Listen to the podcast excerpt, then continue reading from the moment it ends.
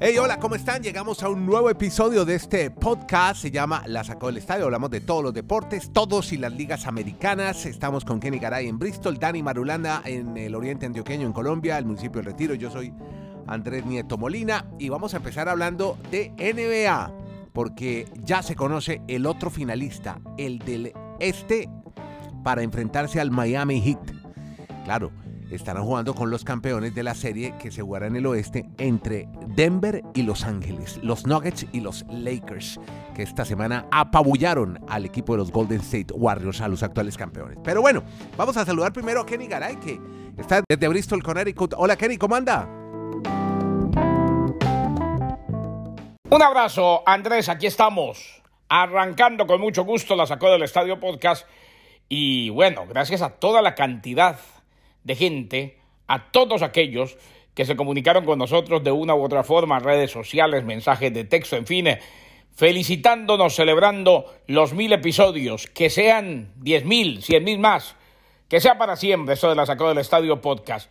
Qué día y qué fin de semana lleno de actividad y de historias de rolletes como a usted le gusta, don Andrés. Sí, señor, de rolletes. Me gustan mucho los rollos que ustedes cuentan, tanto usted como Marulanda, que son buenísimos de deportes americanos. ¿Y, por qué no empezamos con usted, viejo Kenny, antes de darle el paso a Dani Marulanda? Porque usted tiene la historia grande del fin de semana y es la de los Celtics de Boston. Aquí habíamos comentado, de hecho, con Dani Marulanda que no veíamos a los Celtics muy claros, pero mire, apabullaron y en el segundo tiempo, en el tercer cuarto, porque iban muy parejos hasta la mitad, y de pronto se despegaron, se fueron y ya no los alcanzó nadie. De la mano de un inmenso Jason Tatum. Al final, con 51 puntos que usted seguramente me va a contar, Boston llega a las finales del Este a enfrentarse a Miami, como en las épocas de la burbuja. Así que, mi querido amigo Kenny, ¿qué me nos puede contar de este juego y de la clasificación de los Celtics a la final del Este? Se acaban los adjetivos, Andrés, para lo que hizo Jason Tatum. Qué gran celebración de la gente en toda Nueva Inglaterra. Recordemos que los Celtics de Boston son el equipo de Nueva Inglaterra y la gente estaba muy pendiente de este séptimo partido ante los 76ers de Filadelfia. Nadie se imaginó, eso sí, la fiesta, la salsa, el baile, la humillación que le iban a dar los Celtics de Boston a los 76ers. Le ganaron 112-88. Y cuando las papas queman, en el séptimo juego, estableció el récord Jason Tatum, 51 puntos una tarde inolvidable para llevar a Boston a la final del Este, donde se va a enfrentar al Heat de Miami. 51 puntos, mayor cantidad en un séptimo partido. Los Celtics terminaron ganando, avanzan a la final, segundo año consecutivo. recordemos, ya estuvieron en la finalísima que terminaron perdiendo ante los Warriors de Golden State el año anterior, después de haberle ganado precisamente al Heat de Miami. Jason Tatum, los Boston Celtics, todo listo para lo que promete ser una muy reñida, muy cerrada final de la Conferencia del Este, después de que el Miami Heat, recordemos ya, eliminó, dejó en el camino a los Knickerbockers de Nueva York en seis juegos. Jimmy Butler, a propósito, fue de los que habló y dice, bueno, no nos dan mucho favoritismo, no nos dan muchas posibilidades, no creen que les podemos ganar a los Celtics de Boston, algo a lo que estamos acostumbrados. Se puede dar, ojo, la final entre los Celtics y los Lakers, que sería para los ratings, que sería para la expectativa, algo espectacular. Pero primero, los Celtics tienen que pasar por encima del Miami Heat y los Lakers por encima de los Nuggets de Denver. 51 puntos y la gran figura, Jason Tatum, para los Celtics de Boston. Este es el podcast La Sacó del Estadio con Kenny Garay y Dani Marulanda. Presenta Andrés Nieto Molina. Bueno, y ahora saluda a Dani Marulanda. ¿Usted cree que estos Celtics van a apabullar como hicieron ayer con Filadelfia, como hicieron el día anterior con Filadelfia? Ah, ¿Van a apabullar a Miami o se va de serie hasta el séptimo juego? Hola, Dani Marulanda. Claro, usted desearía, con el deseo que Miami llegara al séptimo y ganara y fuera a las finales de la NBA. Hola, Dani, ¿cómo anda en el retiro, en el municipio del Retiro, Oriente Antioqueño Colombiano? Muy bien, Andrés, abrazos para usted, para Kenneth, para todos nuestros oyentes. Pues más que el deseo, hay que tratar de tener cabeza fría y analizar que los Celtics indudablemente van a ser los favoritos de esa serie, pero creo que va a ser bastante disputada por lo que ya nos han reseñado anteriormente los duelos entre Jimmy Butler y también Jason Tatum. Pero antes de entrar en esta materia de lo que va a ser estas llaves, hombre, yo también quiero unirme a los mensajes que manifestó Garay. Muy complacido por tanta gente que nos escribió, sobre todo me llama mucho la atención y les agradezco mucho muchos colegas o gente que, se, que está involucrada en el mundo del, del periodismo deportivo. Y pues nos motiva cada día más a seguir con ustedes, a seguir compartiendo estas historias y a pues disfrutar básicamente de las ligas más interesantes del planeta, las más mediáticas como siempre le he manifestado. Y pues aquí estamos con ustedes acompañándolos todos los días. Ya así dicho esto, no, nos, e, no nos echemos más alabanzas. Pues, el, autobombo a veces no queda bueno, ¿no? que, la gente lo diga. Pero en esos momentos... No, pero si no lo hacemos nosotros, momentos, Nadie más lo hace.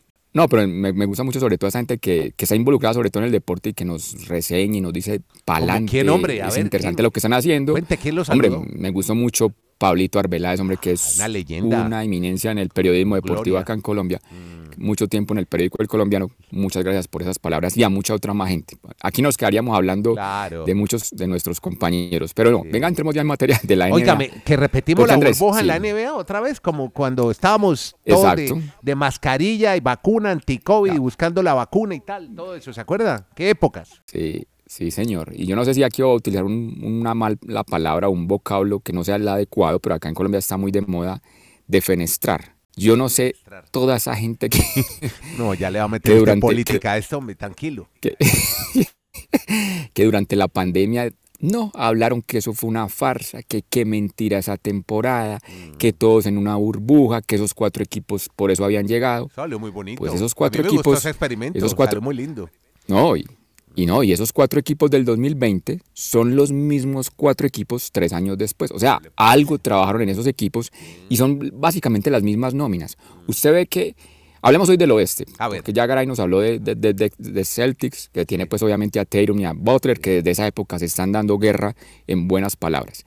En el oeste usted va a volver a ver el mismo doble entre Nikola Jokic y, con su equipo, con Jamal Murray y LeBron James. Y lo de Nikola Jokic, Andrés, es que es una historia muy hermosa de contar. O sea, un, chico que tenía tantos problemas un, gordito. Con, el sobrepeso. Sí, era el, el, gordito, querido de la cuadra, pues diríamos por acá en América Latina. Pues que obviamente él nació en medio del conflicto de los Balcanes. Claro. Pues obviamente muy diferente lo que le tocó a sus padres vivir. Y él encontró en el baloncesto porque no era su deporte. Mm. Fue ahí como Ah. de un momento a otro que empezó a jugar y no, pues les gustaba el fútbol, otras actividades, porque en ese territorio, pues antiguamente Yugoslavia, siempre el deporte ha estado muy de, cada niño. Pero un hermano un día lo invitó a jugar baloncesto y se asustaron viéndole el cuerpo porque era un niño realmente con un físico que parecía que no era para el baloncesto, la habilidad con la que hacía todo de una forma muy natural y pues eso con el paso de los años mire hasta dónde fue llegando. Él iba a firmar con el Barcelona, estaba listo para jugar allí. Y el día que lo fueron a ver a jugar en la liga donde estaba, pues ese día le fue mal y mire qué, tan, qué, qué, buena es la vida. Menos mal le fue mal porque después llegó vía draft a la, a la, a la NBA y mire lo que está haciendo con los Denver Nuggets. Dicho todo esto de, de, de Nikola Jokic, Oiga, perdóneme. Hay mucha gente que le hará mucha fuerza a este equipo, Andrés, por, la historia de Jokic y porque Denver nunca ha ganado, sí. No, no, le iba a decir que, en el draft del año 2014 era el número 41, ¿ah? Número 41. Sí, sí, Está bien lejos. Él no llegó como una... Él no llegó como una gran figura, él llegó ahí como por una ventanita y cada temporada demuestra que es una superestrella, es un jugador, porque es que hace ver todo muy natural en un maderamen, en un, en un terreno de juego del baloncesto. Entonces, preparémonos porque este martes arranca ya la final del oeste, obviamente al mejor de siete. Los Nuggets van a tener, en caso de un séptimo juego, puede jugarlo en casa. Y el gran duelo entre Jokic, que nunca ha ganado un anillo de campeón, y LeBron James y su banda, pues LeBron James buscará su quinto anillo de campeón, pues y obviamente sale primero que todo ganador de la conferencia del oeste. Preparémonos para dos finales de conferencia muy interesantes, no se las pierdan. Claro. usted me está hablando, lo de la burbuja fue año 2019, 20. 20, no, 2020, 2020, 20, en plena pandemia. Claro. Y Después de la pandemia que se tuvieron que ir a jugar a Orlando. Se ya, me acuerdo, no, sí, un experimento bueno. Y allá estuvieron viviendo casi un mes y de vez en cuando entraban las familias claro. y veíamos los partidos eran como entrenamientos, una belleza porque eran eh, jugadores de primera categoría, NBA All Stars, metidos todos como, como en un entrenamiento y tenían que hacer animaciones virtuales. No, qué época esa, ¿no? sí, todo, para escribir un libro, qué maravilla. Óigame, en, eh, es que no, él desde el 2006, bueno, él viene dando lora con el baloncesto casi 2014, pero en el 2006, usted supo que él estuvo en los Olímpicos de Río y fue medalla de plata. Es decir, no solamente lo importante que es para Denver Nuggets, sino para su selección de Serbia, antigua Yugoslavia, que siempre ha sido potencia en el Sí. baloncesto. Yugoslavia es siempre, siempre ha sido muy poderoso y fueron detrás de los Estados Unidos plata en esos Olímpicos de Río de Janeiro. Bueno, óigame, eh, Un, último, un, ulti- venga, un último, deta- un último detalle de Nikola Jokic. Cuando a él ya lo invitaron a llegar a la NBA, se tomó su última Coca-Cola. Bueno, aquí no va a patrocinar Coca-Cola, no vamos a hacer mala, mala fama, No, sino que él lo dijo. Sí, A mí me cambió la vida, sobre todo el tema de la alimentación. Una persona del, del staff, del staff de entrenadores de, de los Denver Nuggets, donde me pusieron prácticamente a régimen y a entender que no era desaforadamente vivir comiendo ni, Sí. ni Es que él decía, yo al mediodía empezaba a tomar esta gaseosa Sí. y hasta la noche ya me había tomado tres litros Claro. cada día. No tiene tendencia al sobrepeso. De hecho, se ve todavía un poquito sí. pesado. Uno lo ve en, los, en el campo y Pero, se ve sí, pero es es un- muy ágil y es muy, muy Sí, dominante con el balón. Pero eso sí, se Eh, le zafa el el seguro y vuelve y se engorda. Él dice, él tiene una frase muy, muy bonita. Él dice, soy un guardia en un cuerpo de pivot. O sea, que él tiene la habilidad de un base armador, Ajá. pero en el físico de un gigante, De un que es un centro o un pivot. Exactamente, ganando, ganando rebotes y haciendo pases y no y haciendo triples. No, es bárbaro, Todo, qué bárbaro el todo. Joker. Bueno, muy bien.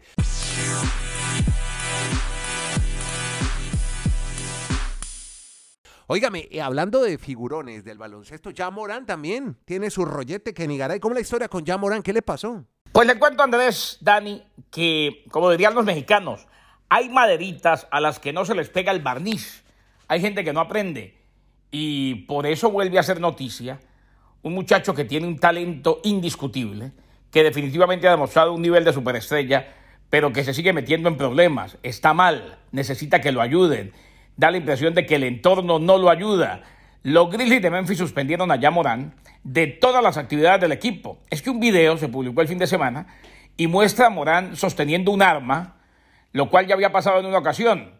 Circuló en redes sociales entonces. Los Grizzlies anunciaron la suspensión que está pendiente de una revisión de la liga en un comunicado emitido el día de ayer, dos meses después de que la NBA suspendiera a Morán por un incidente similar. No se proporcionaron más comentarios de parte de los Grizzlies. Durante una sesión de Instagram Live el sábado, en la cuenta de Davonte Pack, amigo de Morán, el All-Star mostró una pistola mientras viajaba en el asiento del pasajero de un automóvil y cantaba una canción de rap. Desde entonces el video fue eliminado, pero ya lo vio todo el mundo.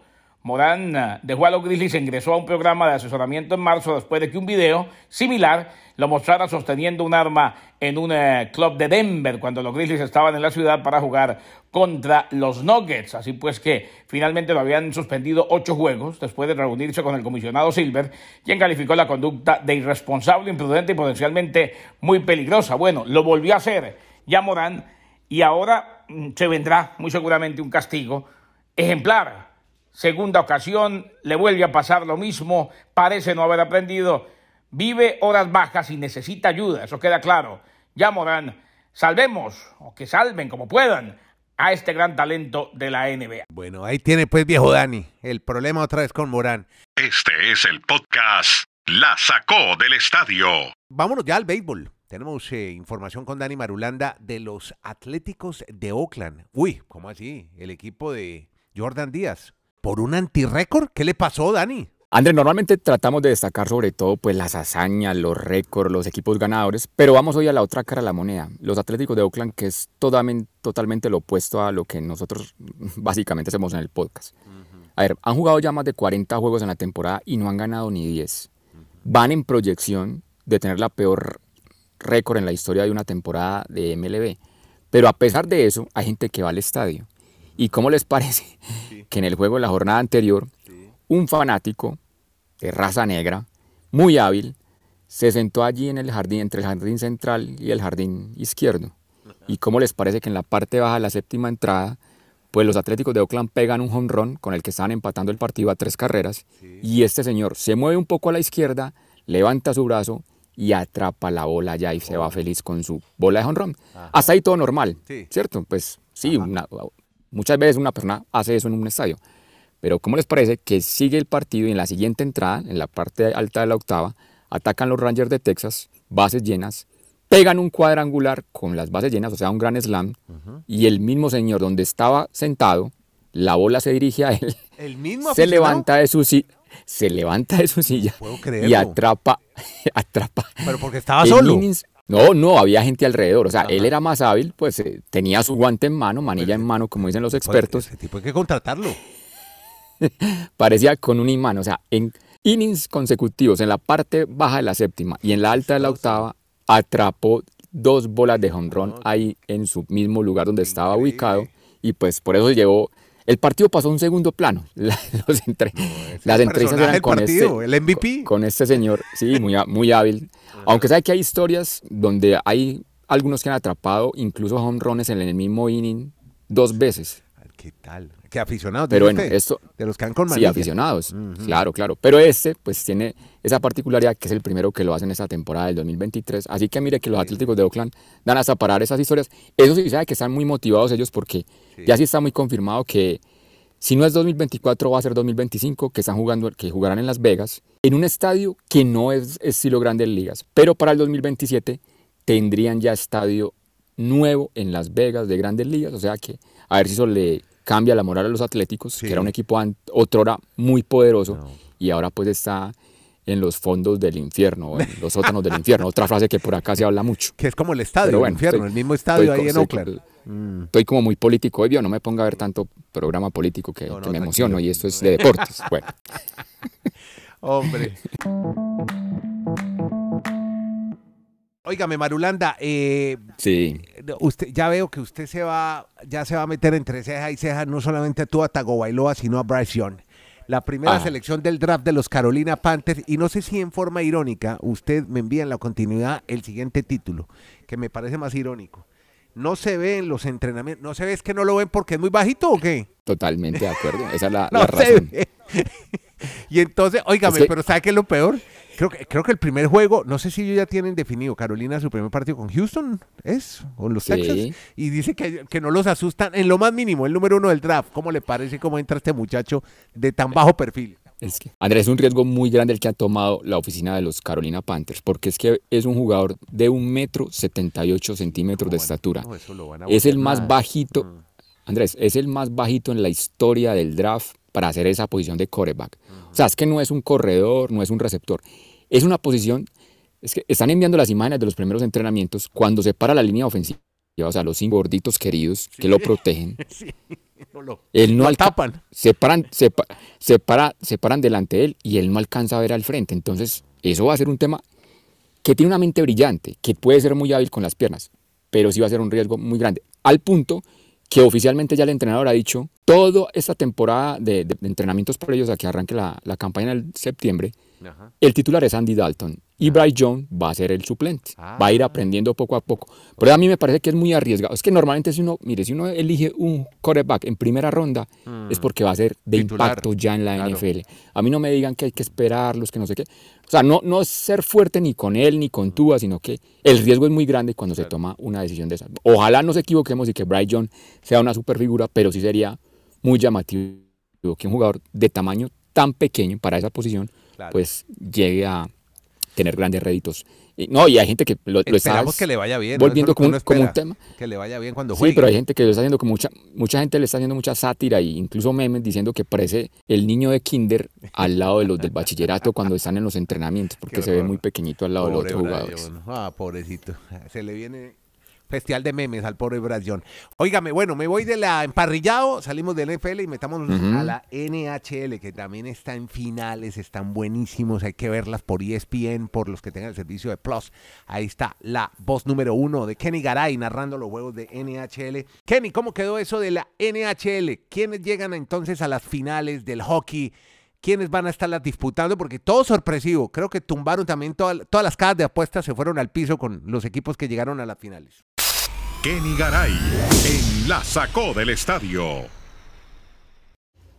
Y ya está casi todo listo, Andrés Dani, en la NHL para que empiecen las finales de conferencia. Bueno, recordemos, las Panteras de la Florida terminaron ganando, mm, eliminando a los Maple Leafs de Toronto, cuatro juegos a uno. Los Florida Panthers se van a enfrentar a los Huracanes de Carolina, un señor equipo, el de Sebastián Ajo, Eh, pero los Panthers vienen con una racha espectacular y una temporada de ensueño después de haber estado contra la pared. Es que recordemos, este equipo iba perdiendo la serie ante los Bruins de Boston tres juegos a uno. De ahí en adelante ha sido una curva ascendente total.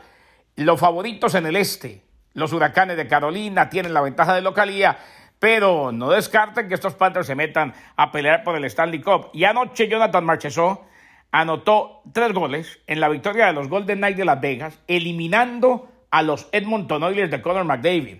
Hay tristeza en Alberta, Canadá, el día de hoy, después de que Las Vegas terminaron entonces con el sueño del Stanley Cup para los canadienses. Las Vegas se va a enfrentar al que gane entre el Kraken de Seattle, sí, el Kraken de Seattle, que un equipo muy joven, después de dar la alegría de temporada inaugural y demás, ahora está haciendo que Seattle viva, porque todo el mundo está prendido con los Kraken de Seattle allá en Seattle, Washington. La experiencia de los playoffs y puede llegar esta noche si le gana a los Stars de Dallas a la final de la conferencia. Queda un cupo entonces, ya está definido los Panthers ante los Huracanes en el este, en el oeste, espera Las Vegas rival entre Dallas, el equipo de las estrellas de Dallas, los Dallas Stars y el Kraken de Seattle. Todo listo para que en este juego 7 se determine quién será el último semifinalista de la NHL. Camino al Stanley Cup. Bueno, ¿y quién podría ganar? ¿Usted quién ve finalista en el Stanley Cup? Ya viendo, ya que se está, se está filtrando tantos equipos y ya estamos llegando a los verdaderos ganadores. En la primera ronda todos decían,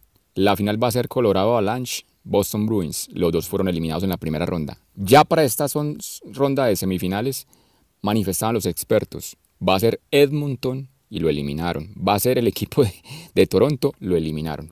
Ya cualquiera. Cualquiera el que sea. Podcast La Sacó del Estadio. En Twitter, arroba La Sacó Podcast. Eh, oiga, Marulanda, mucho deporte el fin de semana y creo que usted que viene siguiéndole el paso a Camila Osorio, la tenista colombiana, creo que obtuvo la mejor victoria de su carrera, definitivamente, en el Abierto de Italia. Sin lugar a dudas, Andrés, y no solo para ella, para el tenis femenino de Colombia. Nunca una tenista le había ganado, de Colombia obviamente, a una top 5 actual del ranking de la WTA. Porque si nos vamos a los, a, los historiales o los anales del tenis, Fabiola Zuluaga le ganó una vez a una número 6. Por allá la Jantuchova, pero nunca una top 5. Y ahora María Camila le ganó este fin de semana en Roma a la número 4, a Caroline García, la francesa, y con eso también es la primera vez que llega una segunda semana de un Masters 1000, o sea, la primera vez que se mete en los octavos de final, pues ha perdido en esa ronda con Beatriz Haddad Maya, la brasileña, pero fueron muy buenas las sensaciones de María Camila, ganaron, ganó las dos jornadas de la quali, ganó tres partidos en, la, en el cuadro principal y se prepara ya la próxima semana para la quali de Roland Garros. Así que muchas gracias, Dani, en el Oriente Antioqueño, en el Retiro, con Kenny Garay, en Bristol, Connecticut. Andrés Nieto de Santiago de Chile. Hacemos Chile, Colombia, Estados Unidos, este podcast diario. Hablamos de todos los deportes. Y se llama, ¿cómo se llama, don Carlos? Este es el podcast La Sacó del Estadio